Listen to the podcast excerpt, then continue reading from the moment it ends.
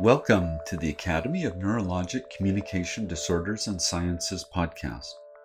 My name is Michael Beal. I'm an assistant professor at California State University Northridge and a speech language pathologist at UCLA Medical Center.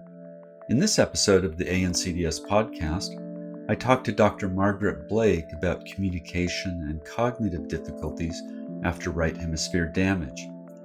Dr. Blake is an associate professor in the Department of Communication, Sciences, and Disorders at the University of Houston. Her research focuses on understanding and treating cognitive communication disorders after right hemisphere brain damage and mild traumatic brain injury. She's also the author of a recently published book titled The Right Hemisphere and Disorders of Cognition and Communication. To begin our conversation, I asked Dr. Blake how she became interested in communication disorders and in doing research. So, when I started my undergraduate degree, um, I really wanted, I thought I wanted to go into uh, deaf education, pretty much for the sole reason that sign language was cool and not much more than that. And so the closest thing to that at Colorado State University, where I went, was communication disorders. So once I got into those classes, I found that I really liked communication and language. And the tiny bit that we talked about cognition was really interesting also. So I went in thinking that I wanted to work with kids. But then once I took a class in the neurogenic disorders and learned more about the brain, then I was kind of hooked on neurogenics. So as I moved on to my master's program at Arizona State, I worked with Chick LaPointe there. He was my advisor. And I just kind of assumed that I would go into aphasia because that seemed like the the only almost uh, the only neurogenic disorder and in one of my conversations with him, we were talking about a potential thesis topic. And he said, Well, I had a student a couple years ago who did a project looking at right hemisphere communication.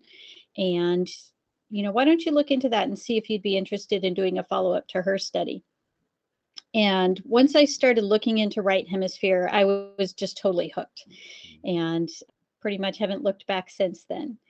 So I really like the the communication aspect, but that it's broader and brings in more cognition than kind of standard the standard take on aphasia.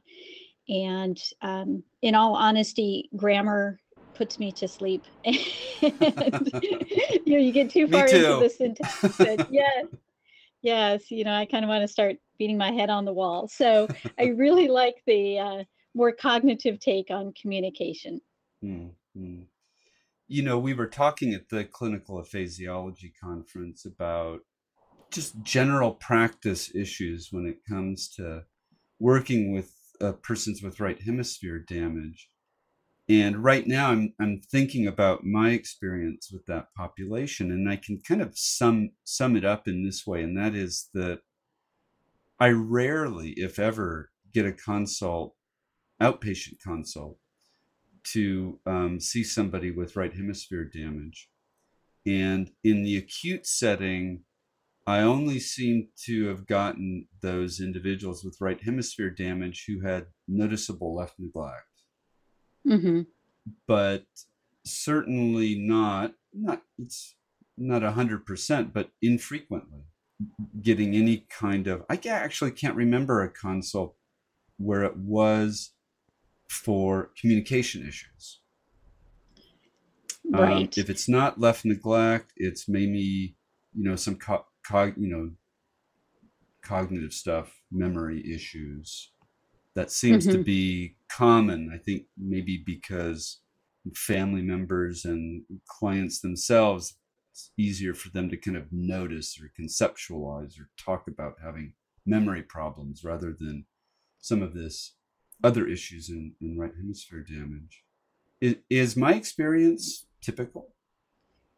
I think it probably is. I think that in the acute setting, um, physicians, neurologists, other medical professionals, they have a sense of what aphasia is, and they can recognize when someone has a distinct problem with comprehension or being able to put words into a sentence. Um, I think they have a sense of what dysarthria is when they can't understand what a patient is saying. And they know about neglect um, because I think in part because it's so striking and yeah. um, it, you know, very interesting, and fascinating disorder. But the communication problems that we see after right hemisphere brain damage tend to be more pragmatic and they can be more subtle. And I think you, if you don't know to look for that and that that could be a consequence of stroke, then you know what i envision is is the neurologist goes in and talks to the patient and the patient might be um, you know not quite on topic or you know make some oblique references to things and the neurologist walks out and says oh that person's a little odd mm. and goes on with his day yeah not yeah. not having a sense that you know that may not be who that person was before the stroke but it's a consequence of the brain injury and i don't know how much about right hemisphere is actually taught in medical school or in the neurology specialty beyond neglect and attentional problems. So I think that's, you know, what maybe what they're trained to notice or what is most striking and the other things they they don't know to look for. You sent me a copy of the first chapter of your of your book to help me prepare for this podcast interview and I just want to say that yesterday I got an email announcing that uh, your new book on um, right hemisphere disorders is is published. Um, what's the title of the book? I'm trying to remember. It's called The Right Hemisphere and Disorders of Cognition and Communication Theory and Clinical Practice. There's not a lot of competition out there for books on right hemisphere disorder, is there? No, that that made it quite an easy sell to the publisher. you know, the, I, I um, you know, go ahead. The the comprehensive books, more like mine, that um, that are out there. Uh, Connie Tompkins' book came out mm. in 1995, yeah. and Penny Myers' book came out in 1999, and that's those are pretty much the last two. You know what made me think about your book is you were talking about physicians and maybe their lack of understanding of right hemisphere disorders and there's you have a quote in your book i wrote it down because it's great and and it's a quote from um, uh, an author named Vertosick. It was written in 96 talking uh, in, in it, the book was uh, about this person's life as a neurosurgery resident and this author said um, to a brain surgeon, there are two cerebral hemispheres the left one and the one that isn't the left one. I know. Yes, I, I love that quote and I cringe every time I hear it. yeah, yeah. Um, well, I don't remember actually ever having a conversation with a neurologist specifically about their training related to right hemisphere damage, although I can remember having conversations about how much they learned about aphasia and motor speech disorders. So these these communication issues that persons with right hemisphere damage, as you mentioned, can be subtle in the sense that the symptoms aren't as overt. Let's say as a person with aphasia who's having pronounced word finding difficulty, producing paraphasic speech, etc. But does that mean that it's less disruptive to a person's life? I don't think it is. Um, and in some cases, it potentially could be more disruptive. So I, I said I don't think so because we don't have any data to look at that. There aren't any studies that have looked at the social and vocational consequences and um, you know it's something that that really needs to be done to help show how important these things really are but i think in a way some of it may be analogous to what it, what some people with traumatic brain injury report that you know cognitively they're not at the same place but if they can walk and they can talk okay then it's this hidden problem that mm-hmm. people don't expect and it it's hard for other people to understand that you know they're they're not functioning at the same level so i think that's part of it. And then the other part is if the the person who had the stroke also has reduced awareness of their deficits then you know they may try to go back to work they may try to go back to their social activities or what it whatever it was that they used to do and may fail miserably at that and not really have a good understanding why things aren't working the way they should and because they're not aware that they're not communicating as well or that they're missing social cues then they don't they can't change their behavior to accommodate that or ask for help or you know tell people you know i, I have a little bit of trouble with this so bear with me. You know whereas someone with aphasia if they can communicate well enough you know can say i need you to slow down or something like that so that you know they can ad- adapt themselves better to a situation and i think those things would be really difficult for someone with right hemisphere brain damage who really isn't fully aware of the deficits that he or she has. Yeah, you know, and, and as I was saying, I don't get a lot of consults for communication issues for persons with right hemisphere disorder, and so my my experience is much more limited with that population. But the experience that I do have uh, is that that it can be really disruptive, and there's a certain kind of suffering that happens when people, both the person with right hemisphere damage and those individuals, family and friends around them, a certain amount of suffering that happens from not understanding. sure. And and and from not understanding from misinterpretation. Mm-hmm. So thinking a person has changed as a person in a way. Uh-huh. Um, rather than this is an expression of or a consequence of their stroke that they've had, let's say.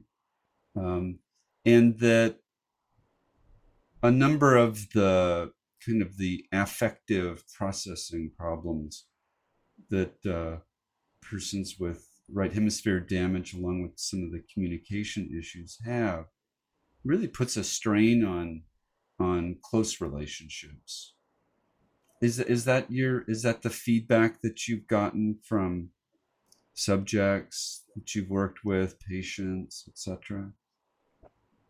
It is, and um, you know, it's it's in some ways.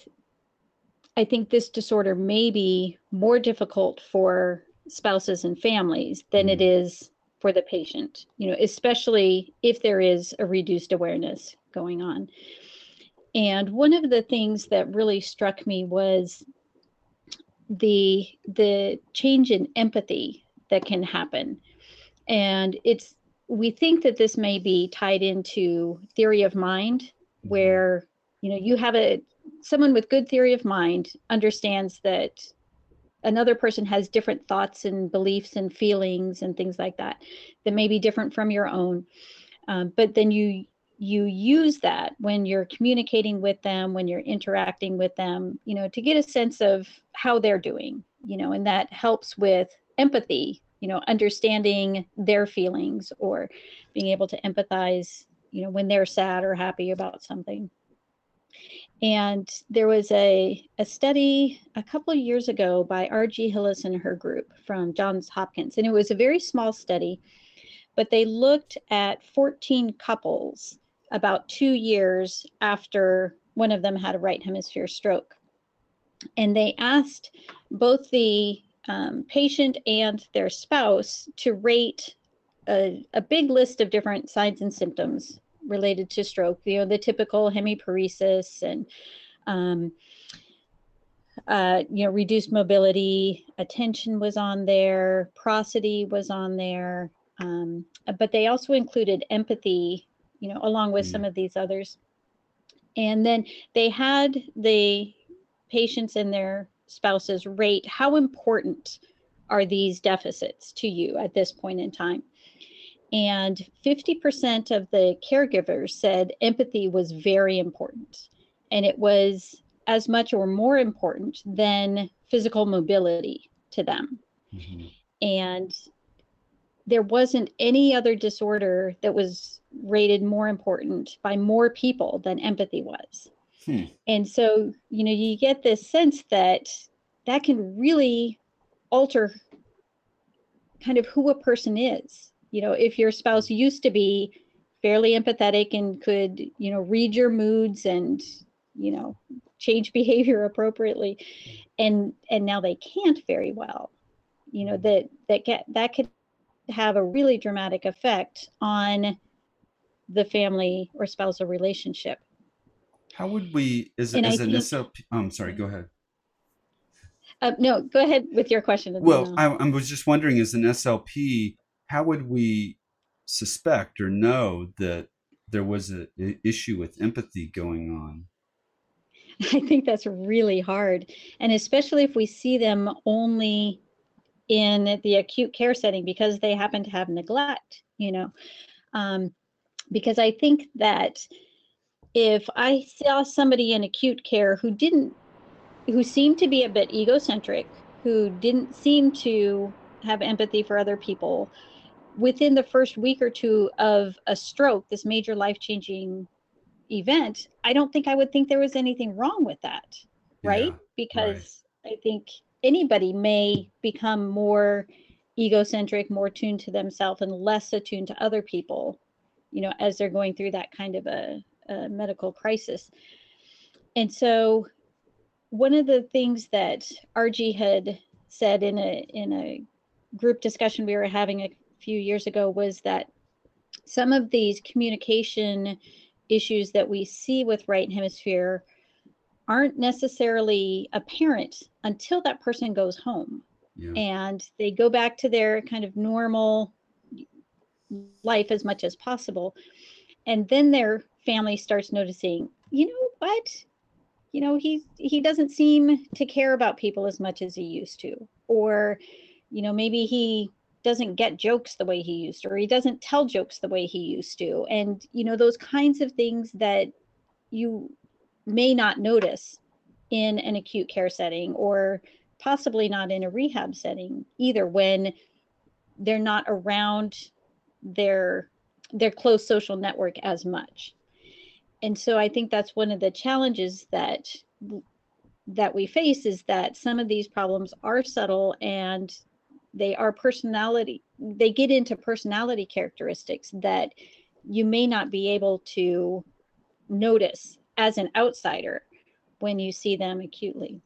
And and as far as management of these issues as an slp so we we don't have anything specifically for this population. Yeah. Um probably the closest that we have is what we know about autism mm-hmm. spectrum disorders. Mm-hmm. Although, you know, you obviously have to look at those things really carefully because we're dealing with um, stroke survivors who had those abilities before.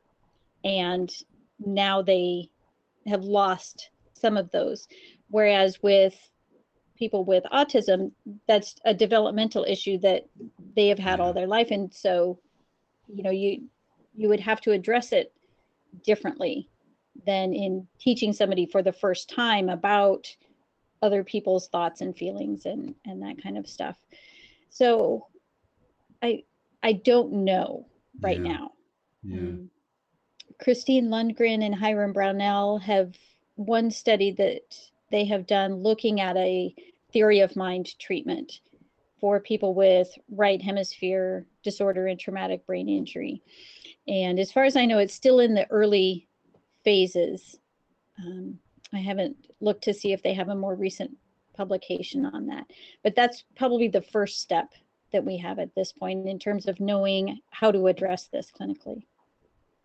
Yeah, and, and given what you mentioned about uh, surveys of family members and the importance they put on empathy, if speech pathologists don't address this, who will? right. But the other catch to this is that if a spouse notices that, you know, her husband isn't really that empathetic anymore, doesn't seem to care as much about other people, I don't think that she would think, I think I need to talk to a speech language pathologist about yeah, this. Right. You know?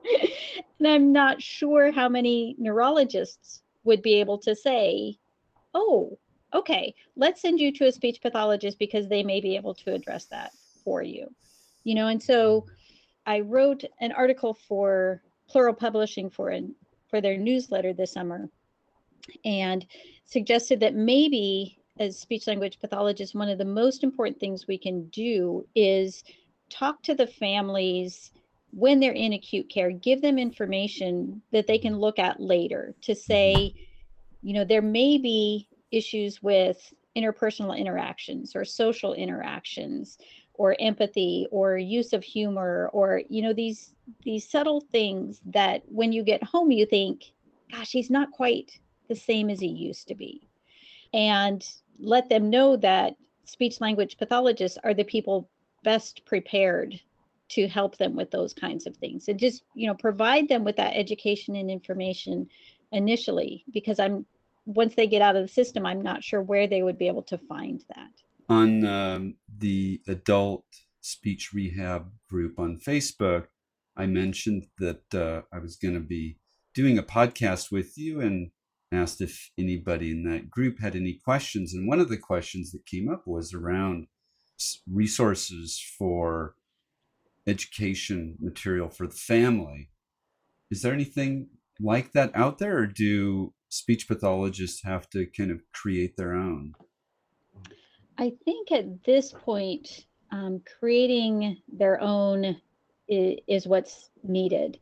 Um, I was asked many years ago, probably almost 10 years ago, to to write a, a description, a handout for families mm-hmm. about right hemisphere.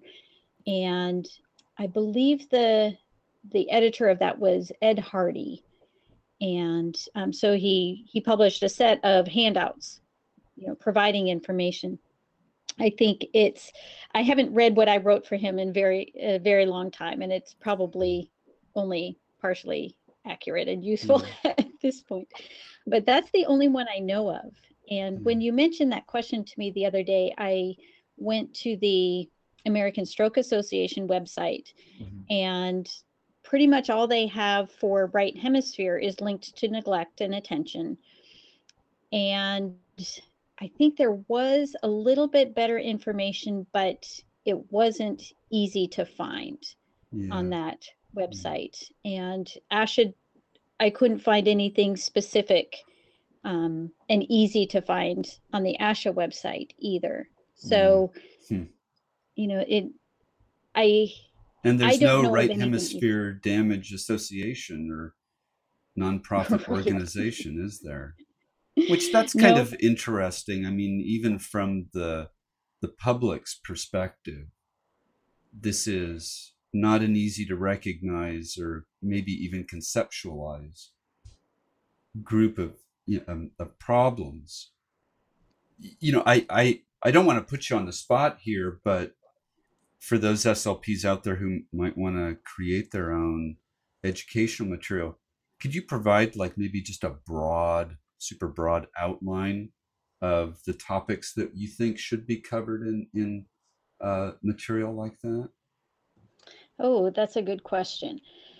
I think you know some of the things that we've just talked about about subtle changes in social interaction and it could be linked to things like you know misunderstanding what somebody means misunderstanding when someone was trying to tell a joke or misunderstanding when someone was being sarcastic mm-hmm. or misunderstanding someone's emotion or mood i think mm-hmm. those things um, should be in there i think neglect needs to be in there because it obviously is is an issue that can have lots of different um, consequences related to it. Things like prosody should be in there also. You know, not only the productive, um, expressive aprosodia, where they sound flat and monotone, but also mm. that they may have difficulty interpreting prosody. And some of the misinterpretations may be because they're not interpreting tone of voice as well as they used to. And then I think things like the more cognitive parts with problem solving and reasoning and judgment, those can be affected and in turn can affect communication that they don't necessarily notice when they say something that is inappropriate for the context or the people they're talking with or that you know they're going off on a tangent and you know somebody is trying to close up the conversation and they're not noticing the cues that the listener is giving that you know looking at their watch or trying to interrupt or or things like that i think those kinds of things would be really good it's to kind provide. of a hard it's kind of a hard task in the sense of being able to do it in a really clear way because so many of these issues are seem interrelated yes definitely yeah, yeah. Definitely. And, and and in, and in a way that kind of goes back to something that you mentioned in this introduction to your book, which was that compared to left hemisphere damage, in right hemisphere damage, we don't really have like these identified syndromes. Right. Like a right. Broca's aphasia, etc cetera, et cetera. Is that because of simply the lack of attention in being paid to this population? Or is it kind of a, a, reflection of the kind of processing that happens in the right hemisphere and the way processing happens in the right hemisphere? I think it has more to do with the way processing occurs. Mm-hmm. I think that if there were subtypes or patterns of deficits, like, you know, it, you could see in the left hemisphere, you know, you can very basically see fluent versus non fluent forms of aphasia based on anterior versus posterior lesions. And I think if if you could identify those, it would have been done by now. Yeah. Um, you know, if you think about Broca and Dax and Wernicke, were able to divide those up, you know, over a hundred years ago, and um, but we haven't been able to do that with right hemisphere. And part of it definitely is linked to the fact that there are fewer people working on the problem. But I mm-hmm. think still, you know, if there were easy subdivisions, we would have found them by now. But I there's evidence that the right hemisphere is more just the neurons are more interconnected and it seems like it works more like a network compared to the left side of the brain where you do have a little bit more modular organization. Yeah. And I say that very loosely because some of the people who educated me would squirm if they hear me talking about modular organization. Yeah, yeah. But but the fact that you can identify areas in the left hemisphere that are more specialized for comprehension versus production and things like that Whereas on the right side of the brain, we haven't identified specific areas linked directly linked to specific abilities. Right. You know, with the the studies that have been done with some of the language processing, the semantic processing in the right hemisphere, you can get deficits, similar deficits from lesions in the frontal, parietal, temporal hmm. lobe, subcortical structures, and it isn't as easy to to identify those. So I think it's in part due to the way the right hemisphere is organized and networked. But I also think it's because we're looking at a different level of processing. So, what you said about these different areas being the, these different processes being interconnected you know some of mm-hmm. the cognitive problem solving and reasoning directly affects how you interpret somebody's facial expression and what that might mean linked right. to the what they actually say and that it's a different level i think than putting words into a syntactic order to convey a certain meaning so i think you know not only the organization but the kinds of processes that are going on you need a network to integrate all of those different areas that makes it hard to identify specific lesion locations that will cause a specific deficit. Mm-hmm. You know, in, in kind of the popular culture, to the extent to which people do talk about the right hemisphere, it always seems to be in the in the context of the right hemisphere is where creativity is. Right. You know, like the book, drawing from the right side of the brain. Uh huh. Why is that? Oh, um, I I don't really know. I think mm. part of it comes from the finding that artists of of any type, they can be visual artists, musical artists, more artists are left-handed than mm. you would expect in the mm-hmm. general population. And so I think that was one really basic link. Oh, if the right side of the brain controls the left side of the body, then these artists must be more right brained, and that's what um, that's what contributes to their artistry. The other may be linked to the right hemisphere having a greater role in visual perception mm-hmm. and visual spatial skills, mm-hmm. and that can be linked more to at least visual artistry. But that's my guess where those things came from. Yeah. You know, this this kind of I don't know, for lack of a better term, holistic processing. It, I was reading one of your papers on um, get the title of the treatment right, context, uh, contextual constraint treatment, which uh, I'll let you describe what it is in just a second on your own. I'm afraid I might butcher it. But one of the things that was interesting to me, and this is a was a treatment that uh, was helping discourse comprehension, um, mm-hmm. I believe, in people with right hemisphere damage.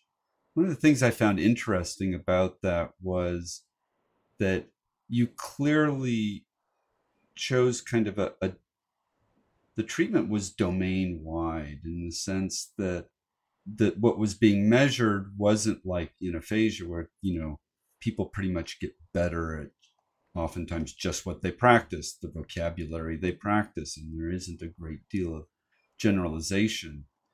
In your study in this study that the only real measure of any meaning was generalization and the only thing you were really targeting was this domain level kind of processing. I'm i'm kind of uh, taking a long way of asking maybe a simple question, but does the this kind of more holistic processing in the right hemisphere, in a way, kind of have an is an advantage for us as a therapist, in the sense that it's much easier for us to target treatments that are domain wide and and have generalization, whereas with our left hemisphere damaged patients who tend to kind of get better at what they practice, we have to really be concerned about the items we choose to practice and things like that. Do, do you see where I'm going with that question? I do. I do. I think it in part depends on how the the treatment is structured and if you're trying to improve a language process mm-hmm. versus trying to improve the accuracy of production if that makes sense mm-hmm. so with with the contextual constraint therapy we developed that to help remediate two different language processing problems that have been reported after right brain damage one of them is suppression and the suppression deficit hypothesis we developed through Connie Tompkins' lab. There was a group of us that worked on this for many years with her. And the what happens with the suppression deficit is that when normal comprehenders hear a word or a sentence that could be ambiguous, our brains generally activate multiple potential meanings. So when you hear the word spade, you're in your brain, you automatically activate a playing card, meaning as well as a small gardening shovel, meaning. Mm-hmm. But when that word appears in context, even though those meanings are both activated, the less appropriate one, the one that's not appropriate for the context, is very quickly suppressed or inhibited so that then comprehension can proceed with the, the most appropriate meaning remaining active. And what we found is that some people with right hemisphere damage were slower to suppress the meaning that wasn't appropriate for the context. So if you just looked at accuracy, so we'd um, give them a sentence such as, she dug with a spade, and then they had to respond to a, a word that came after that, like cards, and just had to respond yes or no if that was related to the context. And in that case, it would be no, because if you're digging with a spade, then it indicates it's the shovel meaning of that word. So we did this through precisely timed response times. And we found that many people, or at least a subset of people with right hemisphere damage, were just as accurate, but they were a little bit slower to reject that word as being not related. And the people who tended to be slower or have this inefficiency also tended to have general comprehension deficits suggesting that this inefficiency along the way was interfering with their comprehension on a broader level. So that was that was the one deficit, and then the other was a coarse coding deficit, and that term came from Mark Beeman, who proposed that the two hemispheres of the brain do language processing a little bit differently. So when you hear an ambiguous word, or a word with multiple meanings.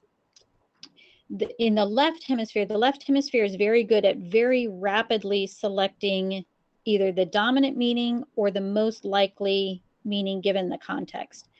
Whereas in the right hemisphere, some of those extraneous meanings can stay active for longer.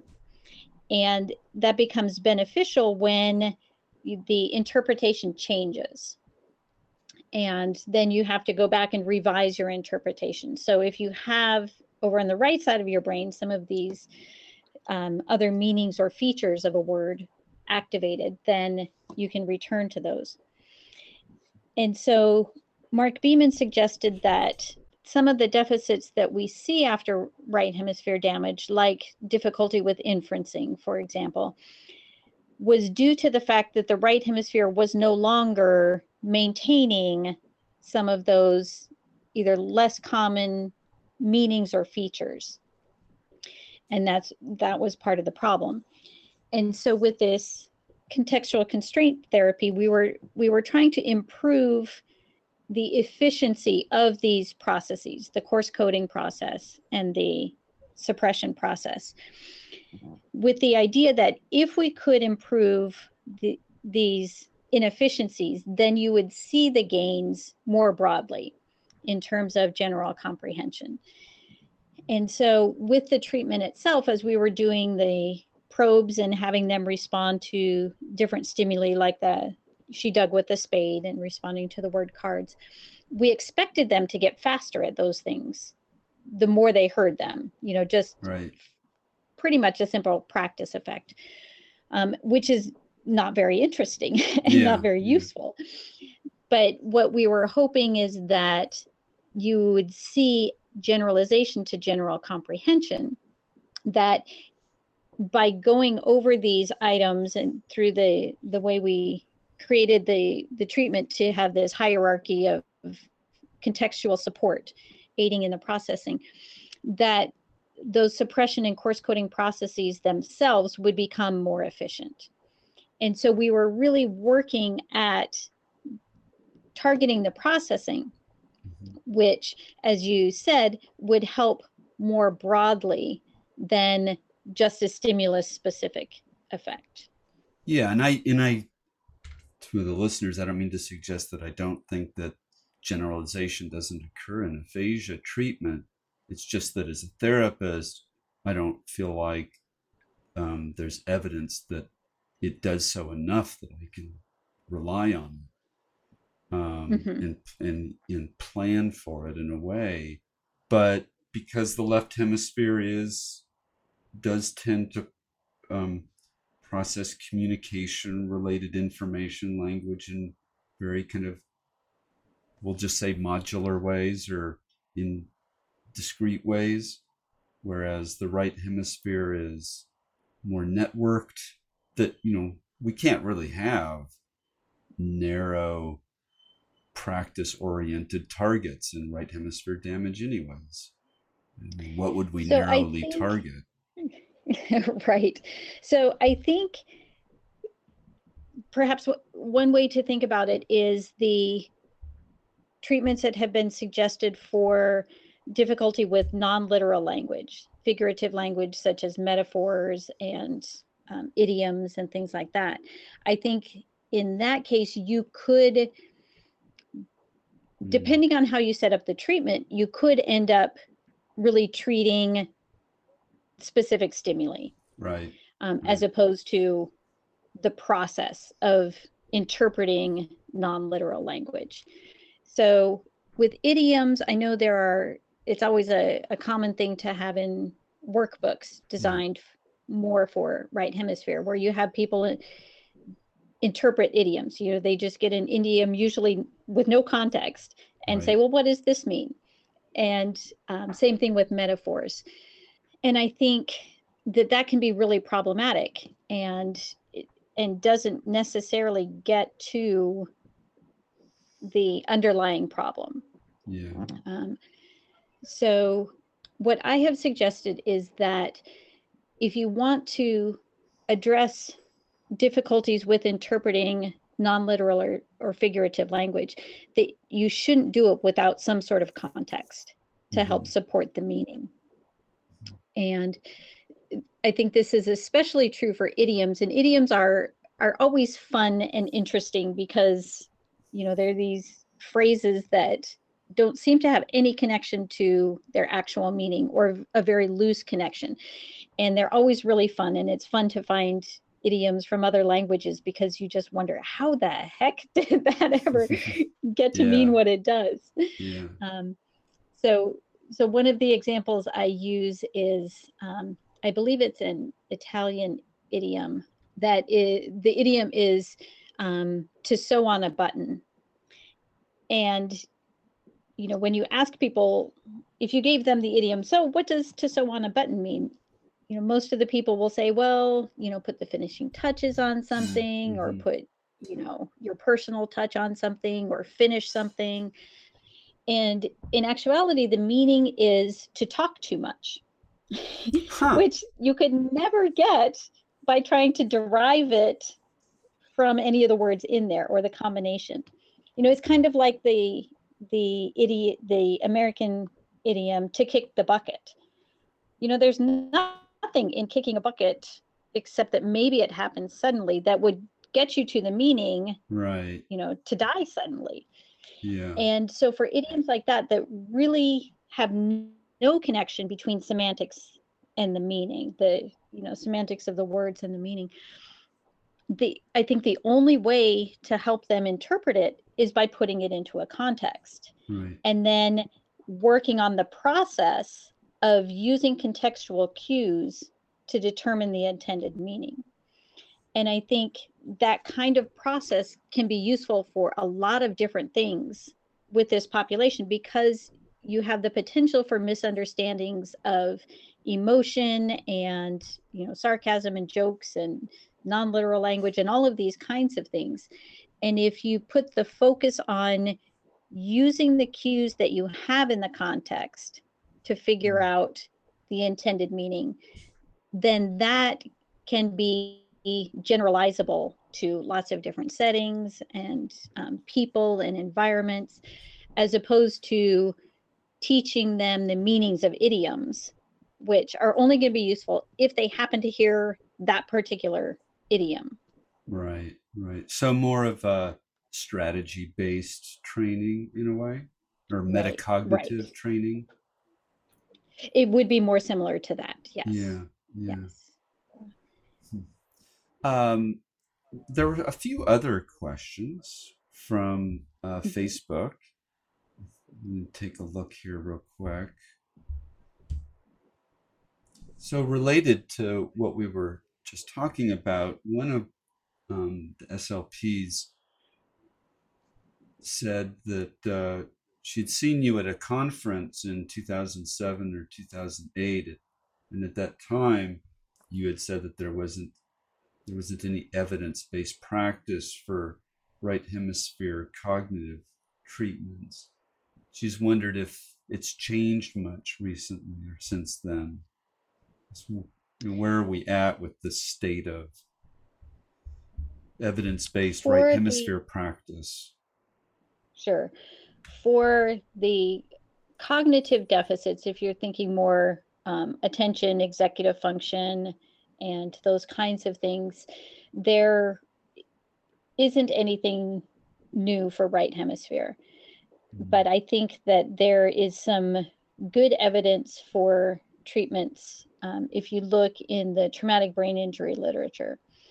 And there's not. Do you think you can translate that over to right hemisphere? I think you can. Mm-hmm. Um, and there's, again, we don't have a lot of evidence to show that an attentional disorder after right brain damage is the same as an attentional disorder after TBI. And you'd actually expected that there should be some differences. But I think the the way they approach treatment is a good place to start. Yeah. And if if we don't have any evidence for right hemisphere, you have to start somewhere. And so if you look at the TBI literature and I some of the the findings that they've been reporting is that metacognitive strategies can be really useful and really beneficial for attention problems, for some executive function problems, for awareness deficits. And I think that might be a place to start for the right hemisphere population. Yeah, particularly with the awareness deficit issues, if that's a problem. Right. Right. Yeah. Um, let's see. And another question.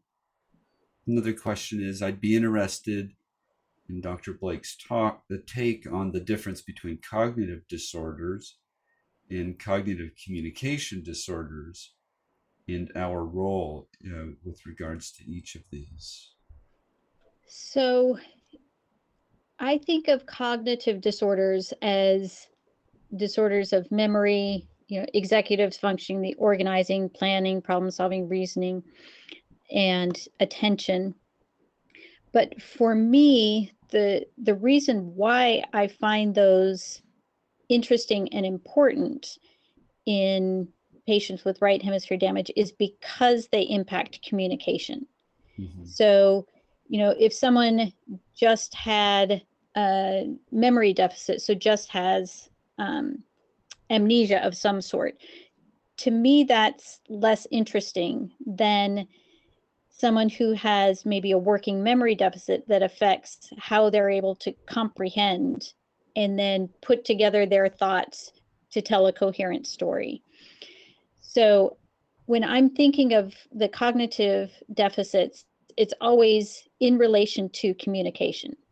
So mm-hmm. with organization and planning, how are people able to organize their thoughts, to plan how they're going to tell a story to convey what they really want to convey. How are they able to problem solve when they're in a conversation with somebody and you know the other person is is providing good nonverbal cues as to whether or not they're interested or bored or if they need to end the conversation and how can you help the person recognize those cues, recognize what they mean, and then change your behavior to facilitate communication. So I tend to refer to them as cognitive dash communication deficits because I think as a speech language pathologist, that's why I'm really interested in them because they do affect how people interact. Yeah, yeah. Staying on with the the cognitive problems, another question was assessment and treatment of uh, left field cut versus a left neglect. Um, mm-hmm. Treatment issues there. I don't really remember much treating uh, field cuts other than simply kind of providing people with any information they may not have figured out themselves how to get around it. Right. So with a visual field cut, that's going to interrupt the the sensory pathways, the mm. pathway from the eye back to the occipital lobe. And with that, there's I don't know of any way that can be treated.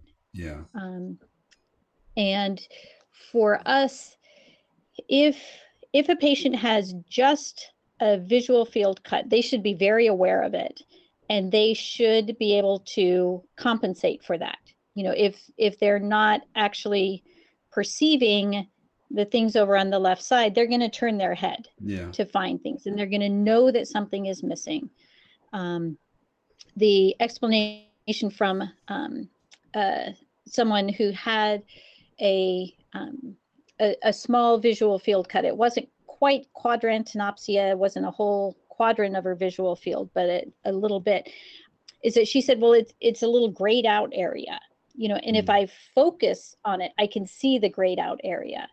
Um, but over time, her brain just adapted to it and learns to ignore it. Mm-hmm. And, you know, she learned to compensate fairly quickly for yeah. that.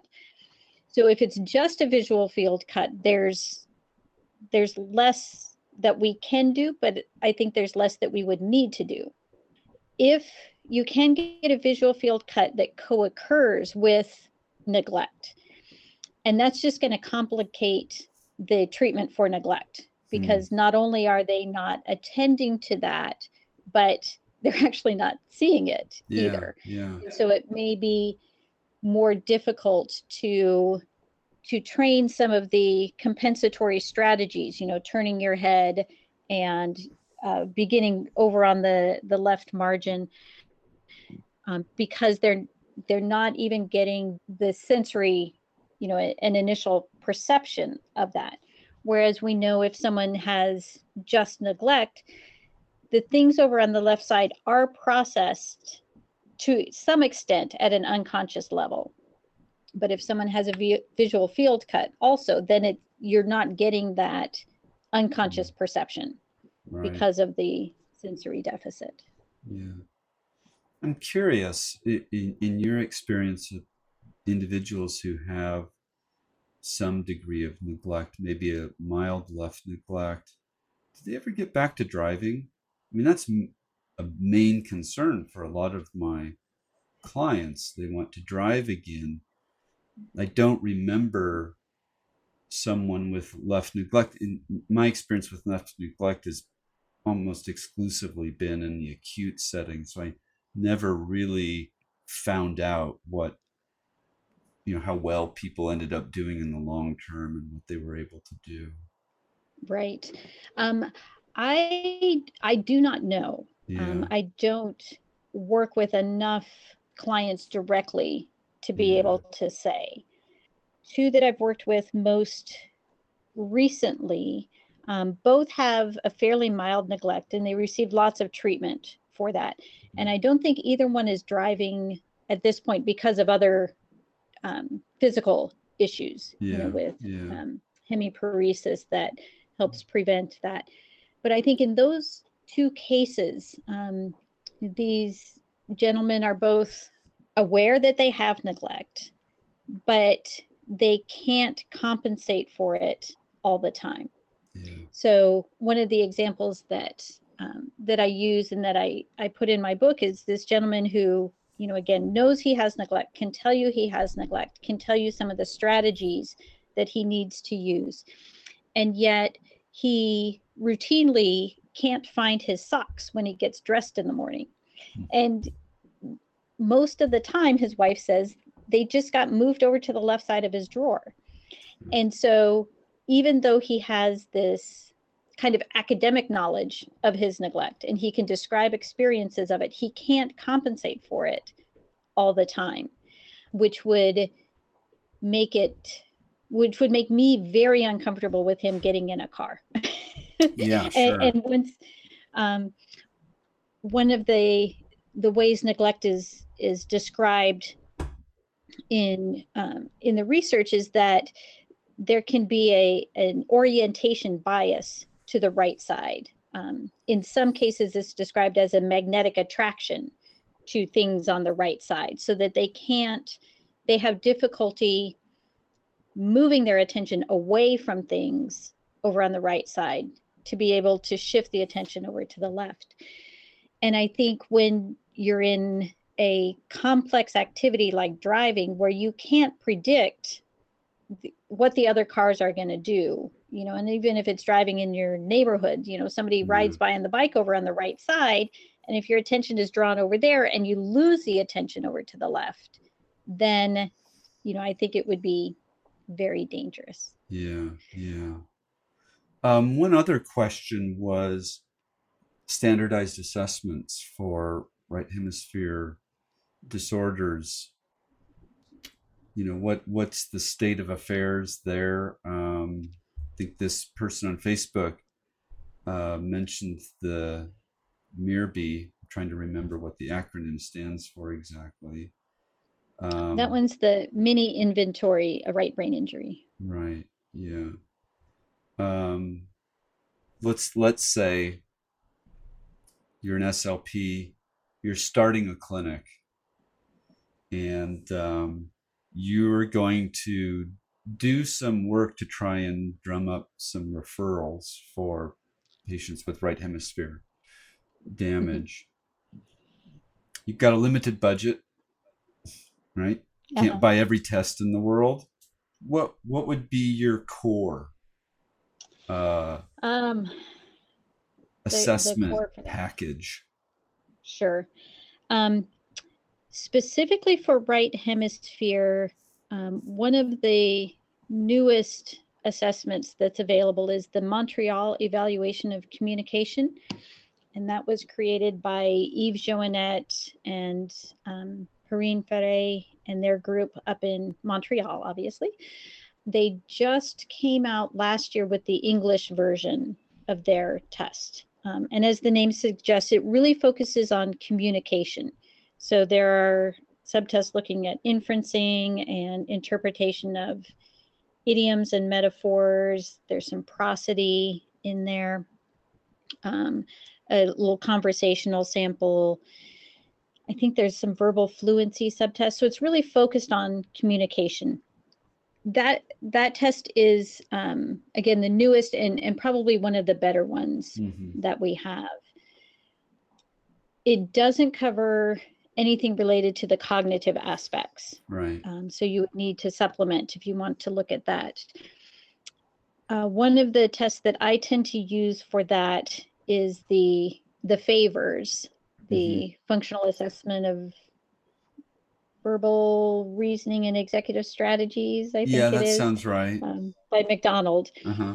and that one looks more at reasoning and problem solving.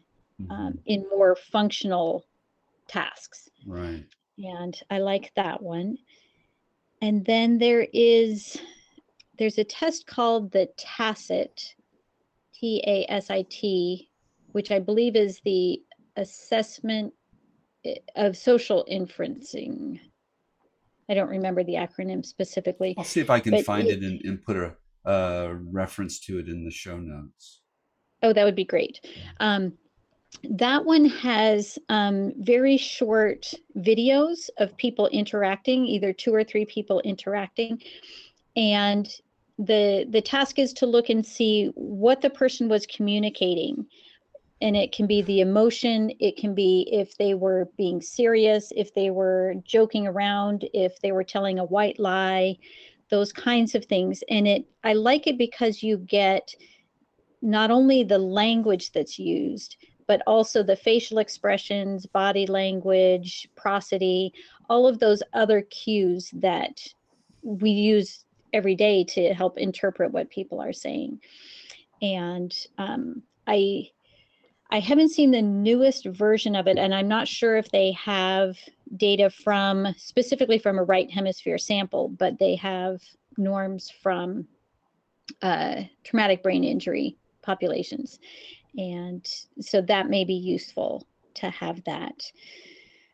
So that will help get you social interpretations, cogn- cognitive processes and reasoning, mm-hmm. and more language based so I mm. think those would be tests that I would want to have mm. at my disposal. If you wanted to know if your client had a suppression deficit or coarse coding deficit, uh, first of all, can they exist independently? Uh, yes, um, they they can. In let's see, through our work conjointly here at the University of Houston and then Connie Tompkins lab at University of Pittsburgh, we tested, gosh, almost 50 people on these two, for these two deficits, the coarse coding and suppression. And what we found that was that it was quite rare to have coarse coding deficit in isolation. Mm-hmm. Um, suppression deficit in isolation was a lot more common, and there were there was a good number of um, people who had the two combined.